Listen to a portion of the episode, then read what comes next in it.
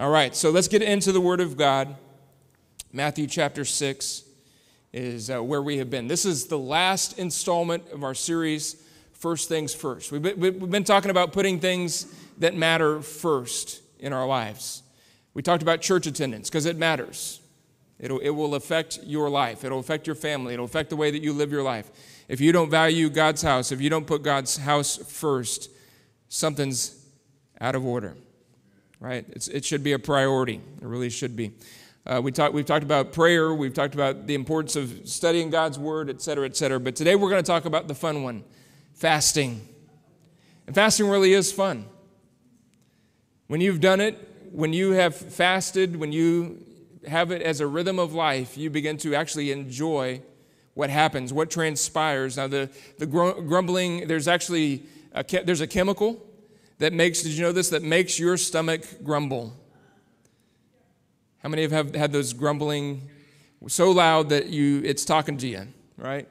So loud that your, na- your neighbor's getting the communication right? There's a chemical that makes that happen. So the grumbling stomach, the, the pains that come with it. When, sometimes when you fast, if, when, if you go on extended fasts after a couple of days, your body begins to detox and all of these chemicals begin to uh, move in your body and it hurts. Like it, will make you feel like you got hit by a Mack truck. Now that stuff is not fun. But what transpires in your spirit, the encounters that you have with God, the perceptivity of your spiritual sense to be able to discern the voice of God, the things that God has spoken to me in times of fasting. It makes it sweet, it makes it a joy. Amen? Are you willing to forego a candy bar, a meal, to spend time with Jesus? That's what it's about. All right, so let's get into this. Matthew chapter 6. Matthew chapter 6. The necessity of fasting. It, should be a part of your life as a Christian. It should be a rhythm of your life, it should be a routine of your life. It should be something that you practice. Fasting should not be foreign to us as believers, it should be a normal part of our life. All right? Fasting, the necessity of fasting. Matthew chapter 6, beginning in verse 5. When you pray, you shall not be like the hypocrites, for they love to pray standing in the synagogues and on the corners of the streets, that they may be seen by men. Assuredly, I say to you that they have their reward. But you, when you pray, go into your room, and when you have shut your door, pray to your Father who is in the secret place, and your Father who sees in secret will reward you openly. And when you pray, do not use vain repetition, vain repetitions as the heathens do, for they think that they will be heard for their many words. Therefore, do not be like them, for your Father knows all things that you have need of before you ask Him. In this manner, therefore, pray Our Father in heaven, hallowed be your name. Your kingdom come, your will be done on earth as it is in heaven. Give us this day our daily bread, and forgive us our debts as we forgive our debtors. And do not lead us into temptation, but deliver us from the evil one. For yours is the kingdom, the power, and the glory forever. Amen. For if you forgive men their trespasses, your heavenly Father will also forgive you. But if you do not forgive their, men their trespasses, neither will your Father forgive your trespasses. Moreover, when you fast, do not be like the hypocrites with a sad countenance, for they disfigure their faces, that they may appear to men to be fasting. Assuredly, I say to you, they have their reward. But you, when you fast, anoint your head and wash your face so that you do not appear to, to men to be fasting, but to your Father who is in the secret place. And your Father who sees in the secret place will reward you openly. Okay? Just a couple of, of things. Fast in private. Don't talk about it. Don't boast about it. Don't complain about it. Because as soon as you have done that, you've lost the reward. It's clear. It's what Jesus is teaching there. Says if, if you do that, if you if you fast so that you appear to men to be spiritual, you have your reward. You know what it is? You look spiritual to certain people. And then others will sniff you out and know the truth. Do it in secret. Fast so your wife doesn't even know you're fasting. Let it be between you and the Lord. Right? Don't do it to be seen by men, but do it to draw close to God. That's the purpose of it. Do it in secret, keep it a secret. I believe we need to fast and we need to talk about this more now than ever before. Why? I want to read a scripture in Philippians chapter 3, verse 18. It says, Many walk, of whom I have told you often. This is New King James.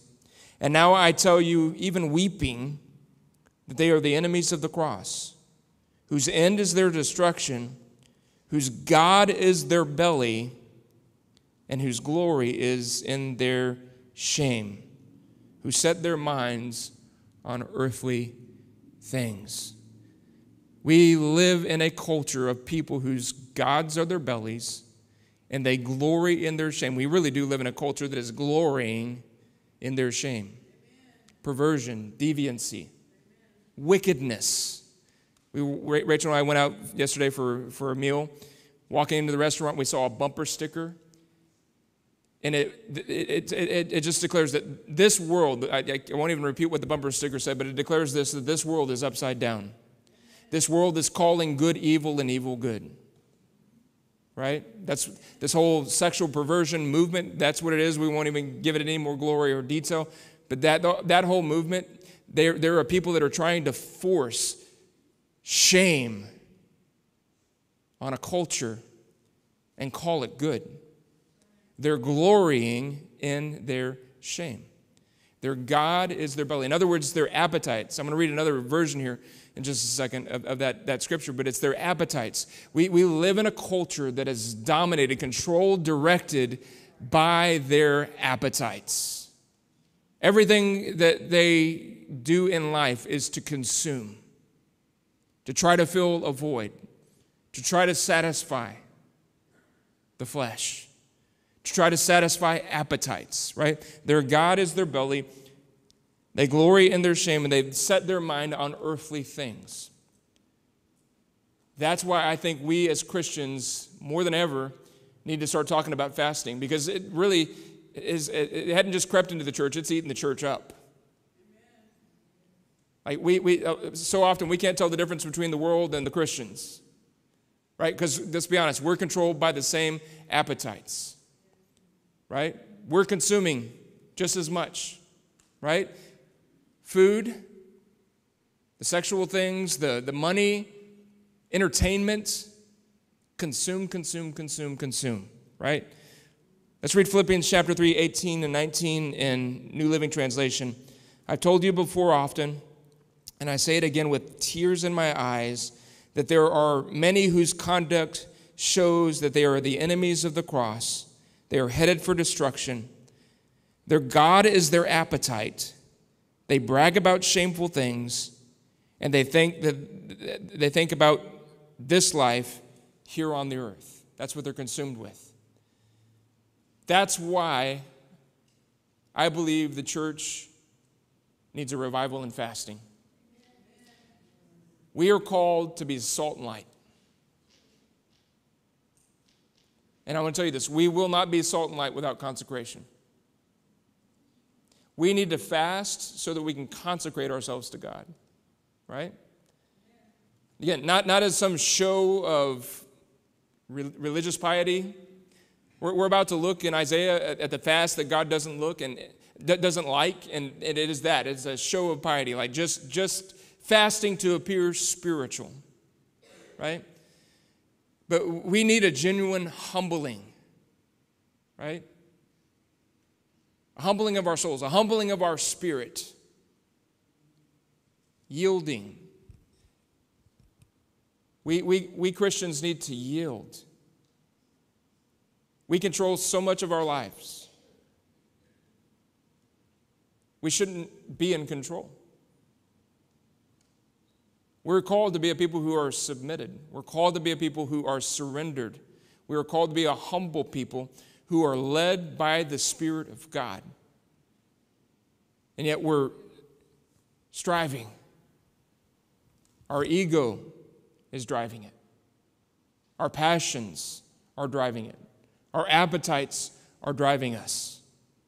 Think about the lifestyles that we live.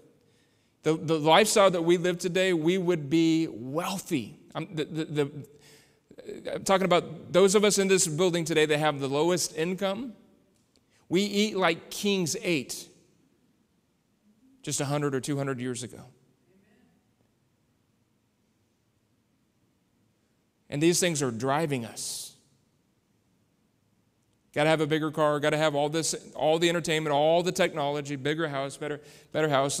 Go, go and watch, you know, the, it, it, I, will be honest. You, you, go watch the television, you watch, uh, was it HGTV and all those things about people, the way they're flipping their houses, putting millions of dollars into it. It makes you feel like your house is inadequate. And we got to remodel again, right? You think about it, all of this stuff drives us. All of these things, our senses, what, we, what we're seeing, what we're smelling, right? How many, how many of you, a smell has changed the course of your life? Like you were on an assignment to go do something and you smelt it and you went and ate it. And you missed your assignment, right?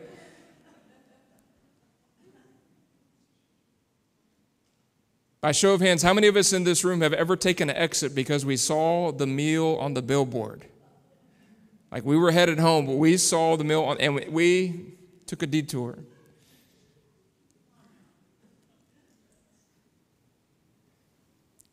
And listen, I am not against, I enjoy food. I, am a foodie.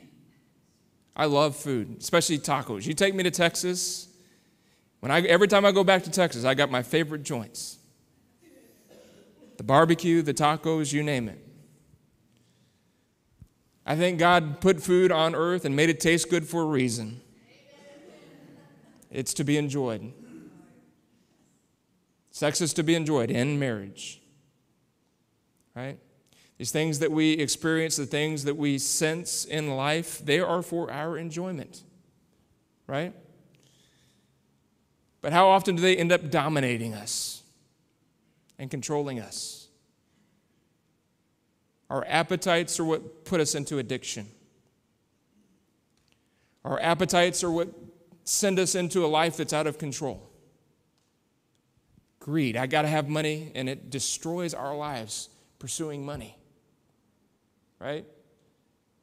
The way that alcohol makes us feel. We start pursuing that, and it ends up destroying our life. Christian, you were not meant to be controlled by substance, by possession, by your senses. We are meant to be under the control of the power of the Holy Spirit. And that's what th- this thing of fasting is, is, is a, it's an exercise, it's a tool, whatever you want to call it, that God has given us that helps us to humble our flesh, to humble our appetites and to surrender the purposes of God. Listen, I, th- this is what I've come to understand in, in, in, in times of prayer and fasting is that if I can control this, King Tummy, right, the God of the belly, if I can get this under control, I can control all of my appetites. If you can learn to control this, you can learn to control your mouth. When the urge to gossip comes, you'll control it. When the urge to cuss comes, you'll control it. When the urge to tell a dirty joke comes, you'll control it. If you can learn to tame this, you can learn to tame, tame your sexual appetites, your passions. If you can learn to control this, you can learn to get a handle on greed. You get a handle on your anger. Fasting humbles us. It really does. It humbles us. I want to take a look at a passage of Scripture. It, it shows us the type of fast that the Lord despises. It's in Isaiah chapter 58. Isaiah 58, 1 through 10. Shout with the voice of a trumpet, a trumpet blast. Shout aloud. Don't be timid. Tell my people Israel of their sins. Yet they act so pious. They come to the temple every day and seem delighted to learn all about me. They act like a righteous nation that would never abandon the laws of its God. They ask me to take action on their behalf, pretending that they want to be near me. We have fasted before you, they say. Why aren't you impressed?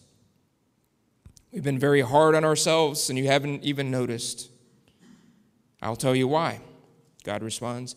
It's because you are fasting to please yourselves. You're fasting to please yourself. Let, let me just share something else. So I've been around people when they're fasting, and these two things irk me. I'm sorry for being judgy, but these, these two things. It's like when people are just going around telling everybody, I'm fasting this week, I'm fasting this week, I'm fasting. That, that irks me because of that passage we read a minute ago. The other, the other thing that irks me is when people build these massive menus to fast. I don't get it. We're going to go on the Daniel fast, and there's this whole website devoted to meals you can eat on the Daniel fast that taste good and will fatten you up. That's, that's, it just irks me. Sorry. All right? Two pet peeves. Do you have pet peeves? I have some pet peeves. Sorry. it just doesn't make sense. Daniel, when he went on his fast, he said this He said, I ate no pleasant food. He ate just enough to survive. Let me, let me talk to you just a, a, a, couple of minutes. I want, I want this to be very practical. I want us to get something out of this that we can actually take home and apply. So I'm, I'm going to teach some, some practical things. The, the question often comes up almost every time that I preach about fasting, people come up to me afterwards and they say this Pastor, what about I have this health condition? I, you know, I have diabetes or I, I, you know, I'm on medication. You know, these certain things uh, keep coming up, and they're, they're very legitimate questions. Uh, you, you, need to be wise in fasting. Don't, if, you, if, if you have any of those types of conditions, don't just stop eating food. Talk to your doctor about it. Talk to somebody who understands your, your medication and your nutrition and how all that works together and develop a plan accordingly. Don't, don't do stupid stuff, all right? Be wise about it. And so some of the things that you can do, like, like for example, uh, we, we, when we were pastoring in Texas, we led our church every single year on an extended fast. Sometimes that would be 40 days, sometimes it would be 21 days. But we would lead our church through seasons of, of fasting. And I was, a, at that point, I was a, every day I was working as a carpenter, as a builder. And to try to go out and do that kind of work without any kind of food in your body, you're, you're asking for trouble. So I would typically do some type of a Daniel fast.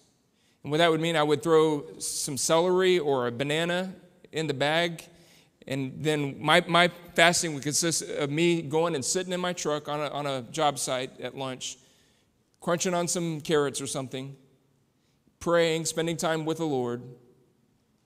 And that would be my fast. Very, very basic. That, that's, and that, the Daniel fast is basically that. It's, it's vegetables. Uh, I think there's some lentils and things like that. Um, what do you call it? Leg mines? Is that how you pronounce that? I, stuff I don't usually eat, as you can tell. but pretty much everything on the Daniel fast is stuff I didn't like. And here's one thing I learned: the first time that I ever went on an extended fast, I did. The, we did a 40-day season of fasting, and I, I did that Daniel. I was I was a builder. I was pastoring the church. And so I did the Daniel fast. It would be some, some carrots and things at, at lunchtime, and uh, very, very minimal, but just enough to keep strength and to be able to go do my job. I hate carrots. I hate everything, you name it. So let me rephrase that. I hated carrots, vegetables, everything that's healthy, I hated. I was a stop and go McDonald's, Burger King diet kind of guy. Tacos, barbecue, greasy, everything not healthy. You know what, I, what happened to me after 40 days of eating vegetables? We break the fast. I go back to eating normal foods. And first week, this weird thing happened to me. I had a craving for celery. it was weird. It was wild. Typically, it's some kind of candy bar or hamburger or something. Uh, what, what's the biggest Coke they have now? Like 124 ounce, uh, you know, gulp at 7 Eleven or wherever? Usually that's what I would crave. But I had a hankering for celery. Isn't that wild? So here's something that you're going to figure out. The, the things that happen to us in the natural when we fast, there is a spiritual parallel.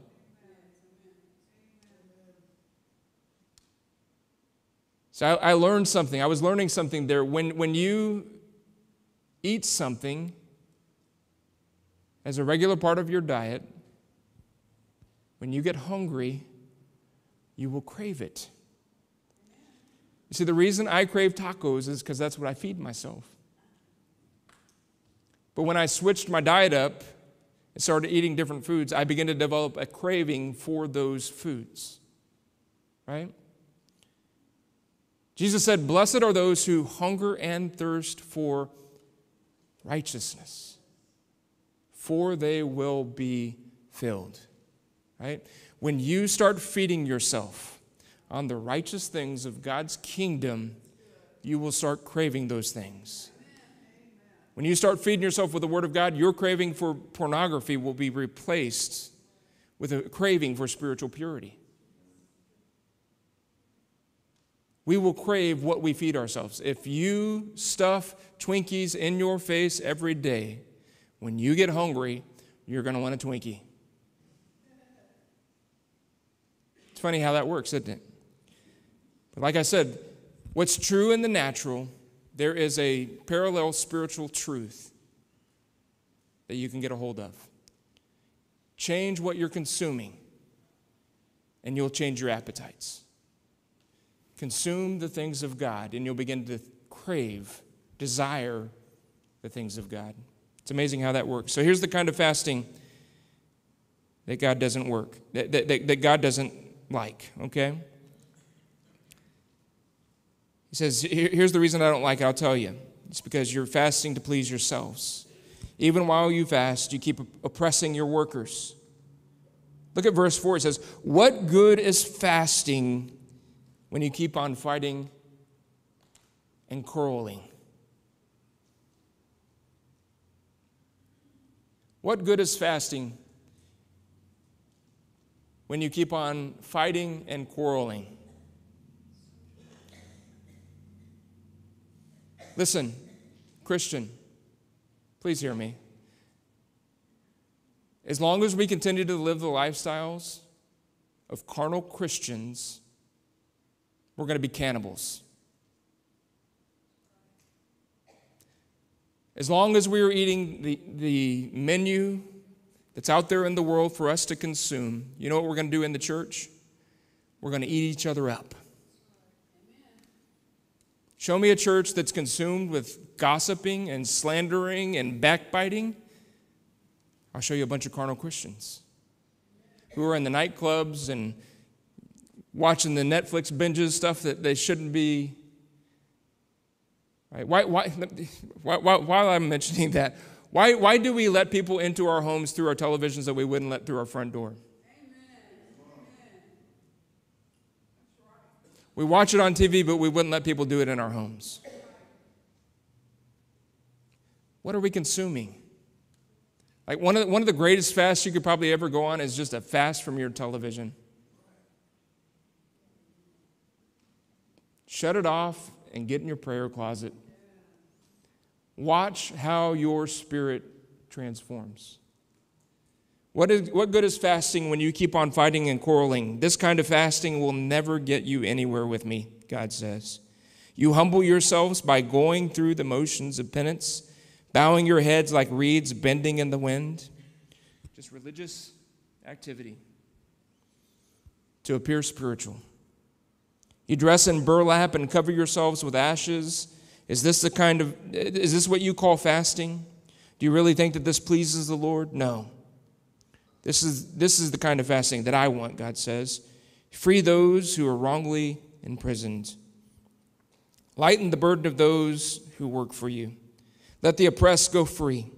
Remove the chains that bind people. Share your food with the hungry. Give shelter to the homeless.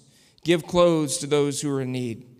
Don't, do not hide from relatives who need your help. Anybody, anybody been there?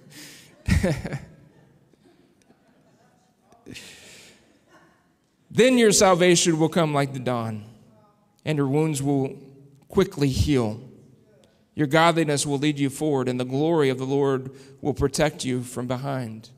Then you will call the Lord, and he will answer. Yes, I am here, he will quickly reply. Remove the, yoke, the heavy yoke of oppression. Stop pointing your finger and spreading vicious rumors. Feed the hungry. Help those in trouble. Then your light will shine out of the darkness, and the darkness around you will be as bright as noon. In other words, the fasting that really pleases God is a fasting that gets down deep on the inside of us and changes and transforms us and makes us a bright, shiny people who aren't afraid to serve, who aren't afraid to give, who aren't afraid to love, who aren't afraid to forgive.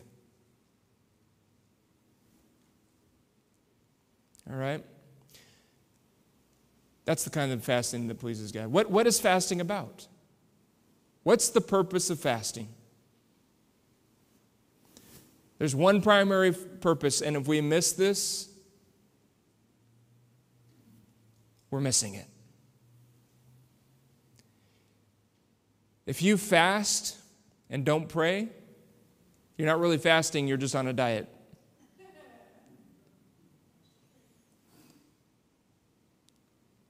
Yeah, you'll lose a little bit of weight, but you won't grow spiritually. Right? By the way, when we fast, we lose weight and we gain weight. We lose weight in the natural and we gain weight in the spirit. What's the purpose of fasting? The purpose of fasting is to draw close to God, period. That's, that's why the, diet, the, the, the, the menus with all these illustrious meals, yeah, they're all vegetables, but they're all buttered up and all this kind of stuff. That's why it bugs me. Because what, what, to me, what fasting is, it's, it's getting away from the restaurants, it's getting away from having to prepare food. And by, by prepare food, I mean pour a bowl of cereal. That's my idea of preparing food.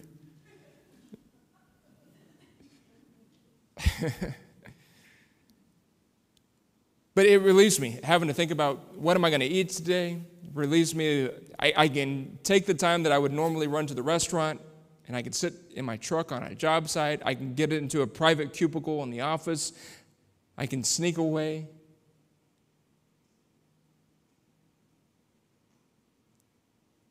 And I can just spend time with Jesus. That's really the purpose of fasting. Again, if all we do is stop eating, all you're doing is dieting. Fasting really is about having communion with the Lord.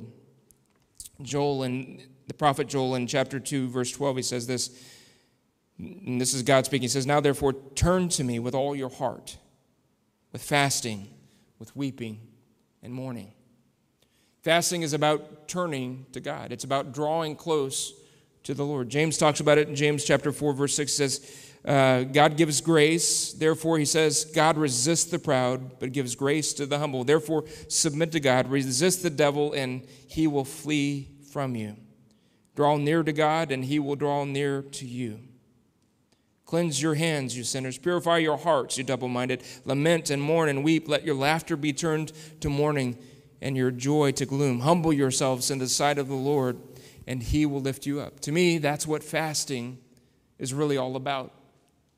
It's humbling ourselves in the presence of the Lord so that he can lift us up. It's about drawing close to God so that he will draw close to us. That is ultimately the purpose, the intent of fasting. Prayer connects us to God, but I believe that fasting disconnects us to this, from this world. I believe that. It takes you out of the restaurant and puts you in the prayer closet. It, it, takes, it, it takes you away from what you can see, smell, and taste and puts you right into the presence of God. That's what fasting will do for us. Fasting is meant to eliminate distractions. Amen? So, number one, the purpose of fasting is to draw us close to God. Number two, it's to humble your flesh. I said it a minute ago. If you can get control of this, you can get control of any physical craving. You can get control over any urge if you can get control of your stomach. Let, us just be honest. It is hard to control our stomach. Let's be honest, it governs a lot of our decisions throughout the day. Right? So, if we can learn how to humble that, we can learn how to humble ourselves. Fasting humbles our, our flesh. Ezra, in chapter 8, verse 21, he says, Then I proclaimed a fast there at the river of Ahava that we might humble ourselves before our God to seek from, his, from him the right way for us and for our, our little ones and for all of our possessions. Right? Ezra says, we, we fasted so that we would humble ourselves. How many of you have an ego? No, no shows of hands here, but you have an ego that needs to be humbled. You got an urge that needs to be humbled. You got an attitude that needs to be humbled. How, many of you, you're, you're thinking a certain way about somebody that needs to be humbled? How do we do that? Fast. Fast. Fasting will humble our flesh. Prayer, I believe this, prayer and fasting will destroy our pride. Now, if we're just going through a religious routine, if we're just going on the diet and we're not really drawing close to God, you, you can keep having that nasty attitude. If you're just going through some kind of a religious exercise, your pride will still be lurking in the shadows. But when we humble ourselves and fast and draw near to God, something transpires in that relationship, in that communion with God that changes us. And it will make you, it will cause you to make uh, different decisions. Rachel was talking about how David had that attitude. King David had that attitude about his enemies where he just wanted to wipe them out. But God took David through a process of humbling him where he said, Lord, give me mercy. I need mercy. Like you should wipe me out. I need mercy, right? Communion with God will change our attitude towards people, right? It humbles our flesh, it destroys our pride. So that's number two. Number one, we draw close to God. Number two, we, we humble our flesh. Number three, fasting heightens our spiritual senses.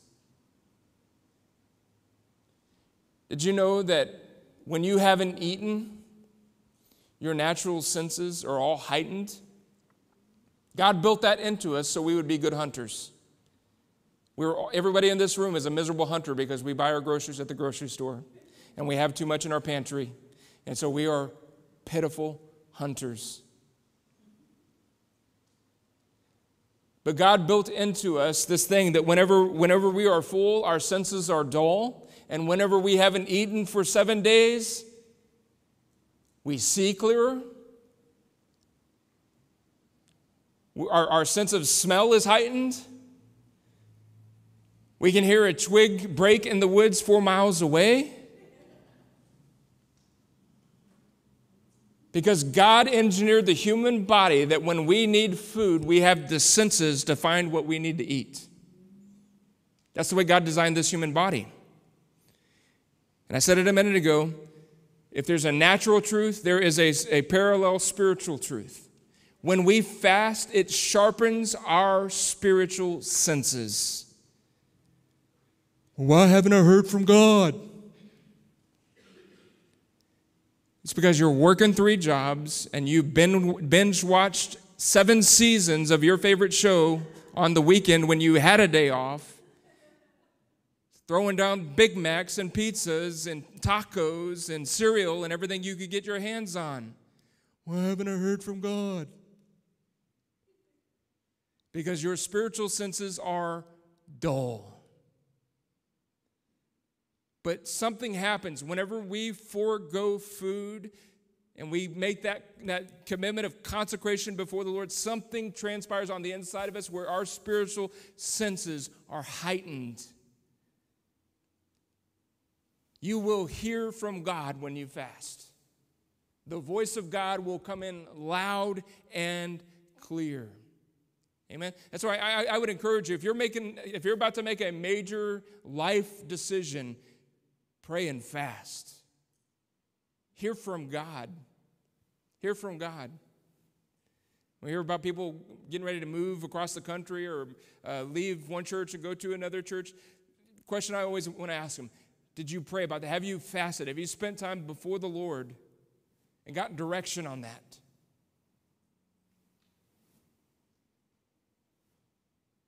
Don't make decisions on your own intuition. Don't let your ego drive your decisions. Don't let your comfort level drive your decisions. Don't let your passions drive your decisions. What has God said about it? Anybody ever have bad days, bad weeks, bad years? I have them as pastors. You know what I want to do? I want to. I, I how many of you heard that stories? Those stories about pastors on Sunday afternoon they're ready to quit the church, right?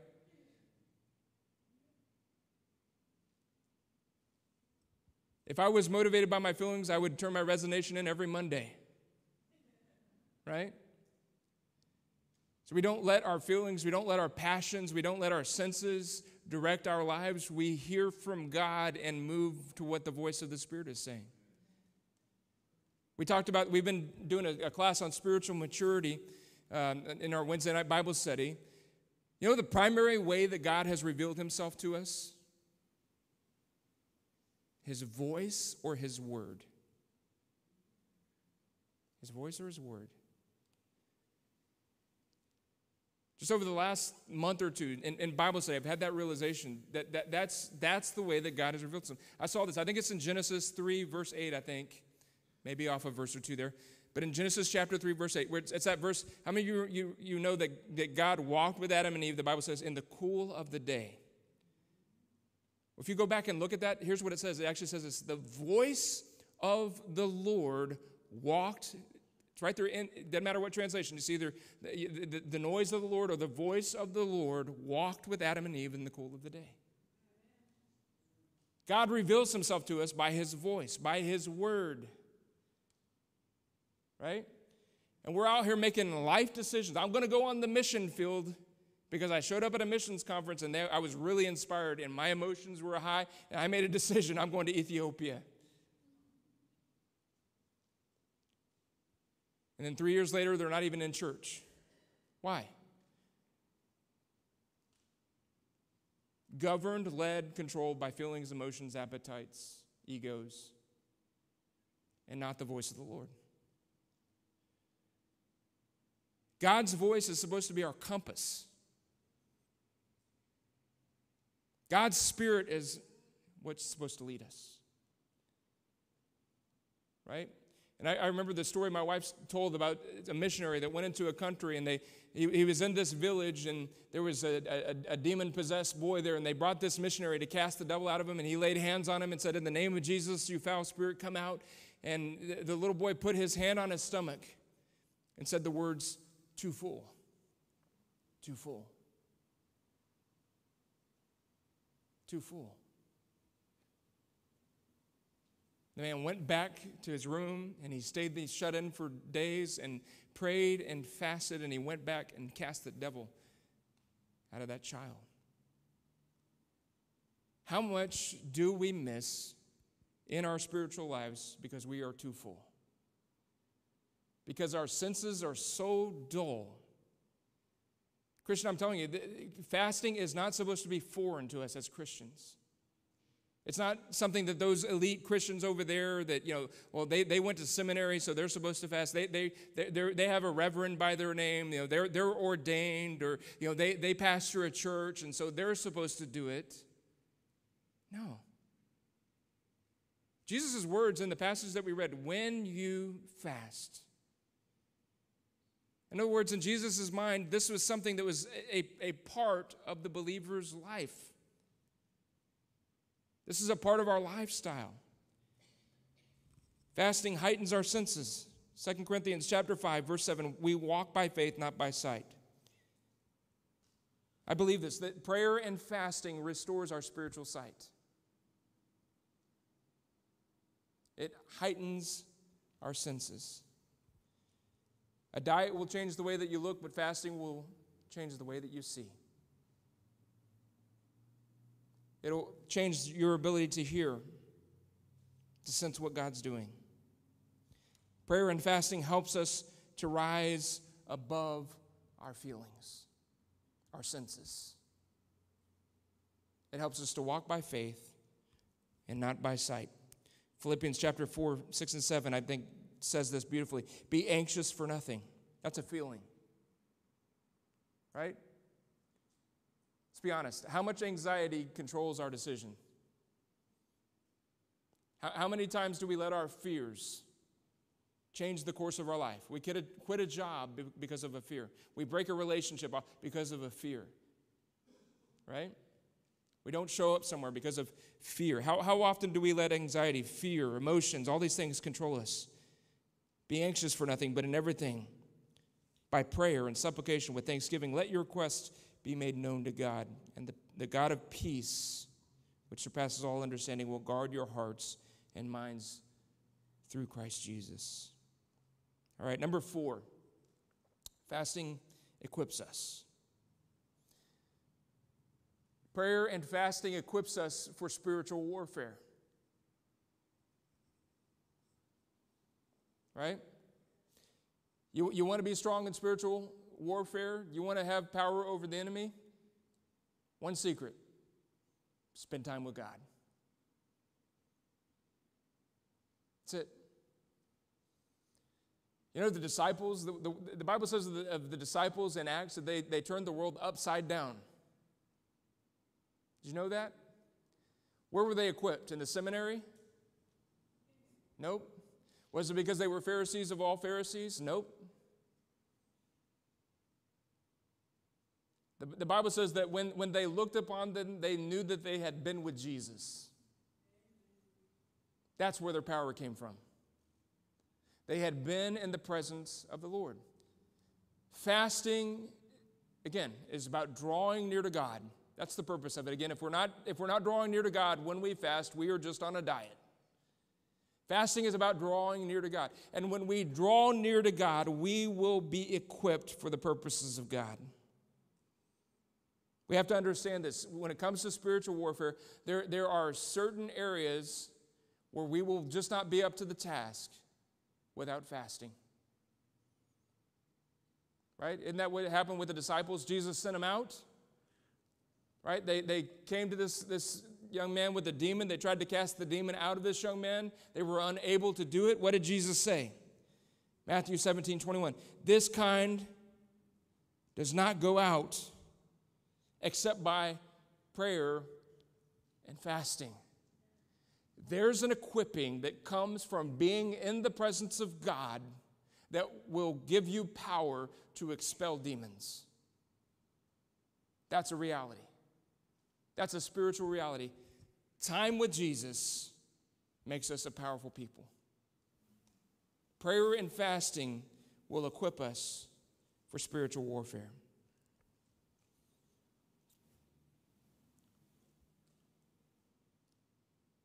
Hunger is a motivator.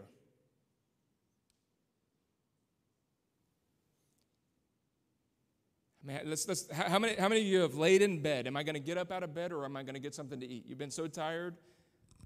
Sooner or later, the hunger, you could be wiped out, but when you're hungry, you will get up out of the bed and go fix yourself something to eat. Hunger motivates. Hunger motivates. Hunger is a motivator. You, you remember the, um, the prodigal son, the parable of the prodigal son, the, the son that went away and he spent all of his father's wealth and he ended up in the pig pens eating, eating the food of the pigs. You know what motivated him? Hunger. He said, My father's servants are eating good food. His hunger motivated him to go home. Hunger is a motivator, right? So the, the question is what are we feeding ourselves?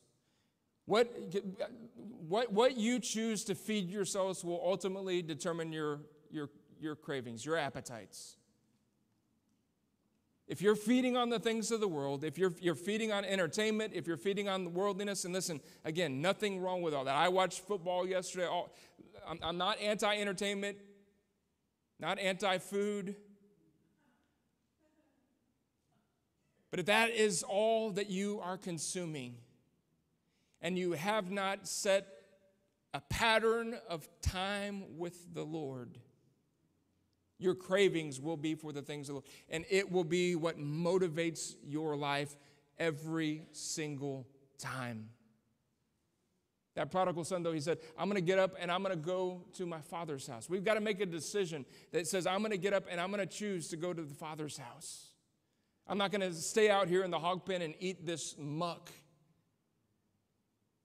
There's something better to eat.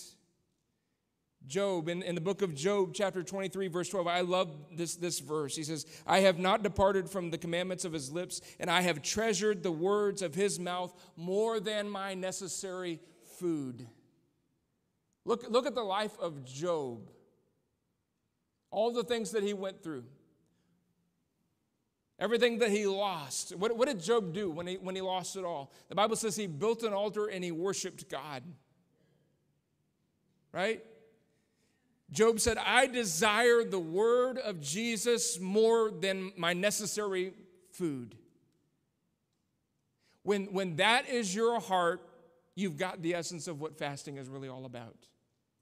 I'd rather just go sit in the presence of the, of the Lord with my Bible and pray than go have a peanut butter and jelly sandwich today. I'd rather go and spend time with the Lord than to go to church. I'd rather go and get away in my prayer closet when all of my coworkers are going off to have a fancy lunch. I desire Jesus more than my necessary food. I desire His Word more than a great meal? What are you hungry for? Church, let's, let's stand together. I, want to, I, I just want to challenge you with this.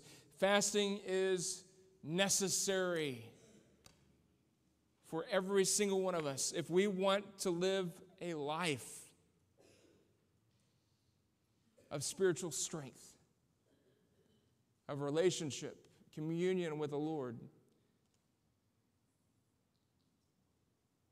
I want to encourage you to make fasting a normal part of your routine. I, I don't know how to do that. Come see me. There's all kinds of things, there's all kinds of ways that you can fast. Some people fast till sundown. Well, that's nothing. Yeah, you try it. You know you can't leave the house without a donut. You try it. Start with something simple like that. And here, I, listen, if, if you, let's just say you commit to a seven day fast or a 21 day fast or something, and you're fasting and you're at work, and it never fails. When you're fasting, like they bring your favorite food to work. Yep, company party today, boss is paying, tacos.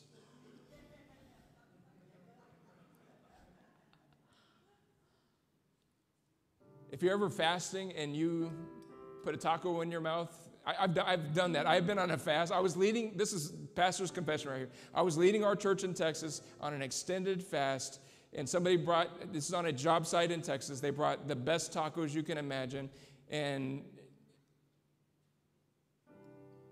I fell into sin.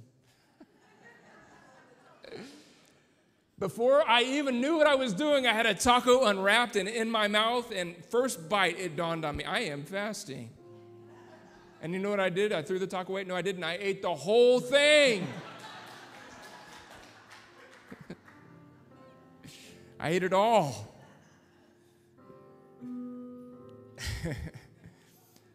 if you're fasting and you mess up, you know what you do? Just start over. This is not about our perfection, it's about drawing close to Jesus. Amen. Amen. Father, I thank you for your people that are in this house. Lord, I pray that in this message today there's some inspiration. Lord, I pray that your people would be able to take hold of just some of the principles, some of the concepts that have been communicated, and apply them to their lives. Father, I believe that we're living in an exciting day. I believe that you have a great purpose to be fulfilled in this earth. Lord, I believe you want to raise up a mighty army of people that are not spiritually weak. Lord, but you want to raise up a people that are strong. And Daniel, your word says that those that know you will be strong and do exploits. Father, I pray that you would stir in everyone in this room today a desire to draw close to you, to receive from you, to be equipped, to be led by your Spirit, to be shaped, changed, and transformed. Father, you're a good God.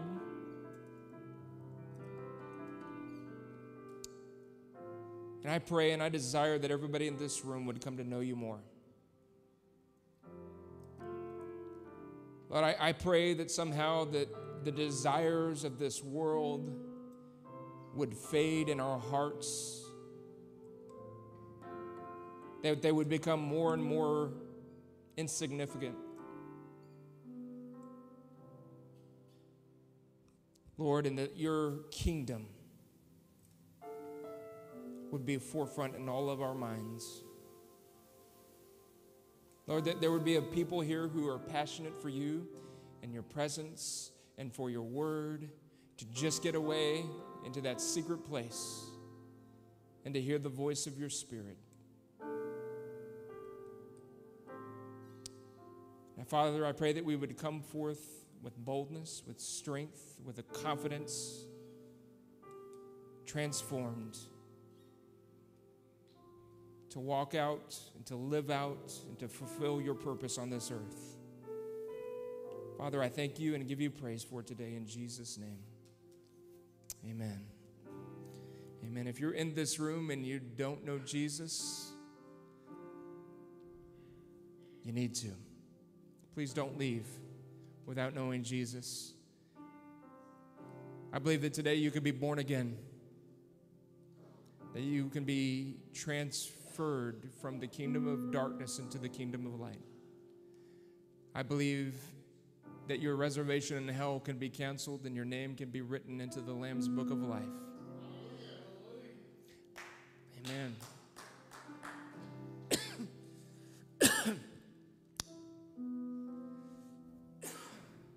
I believe you can be brought into a relationship with the living God through Jesus Christ. And so, if you would like to experience that, when everybody's going that way, you come this way. Amen. I'll stick around here and would love to pray with you and minister to you. If you need anything from the Lord at all, our altar is open. I'm going to dismiss you guys. God bless you. We love you.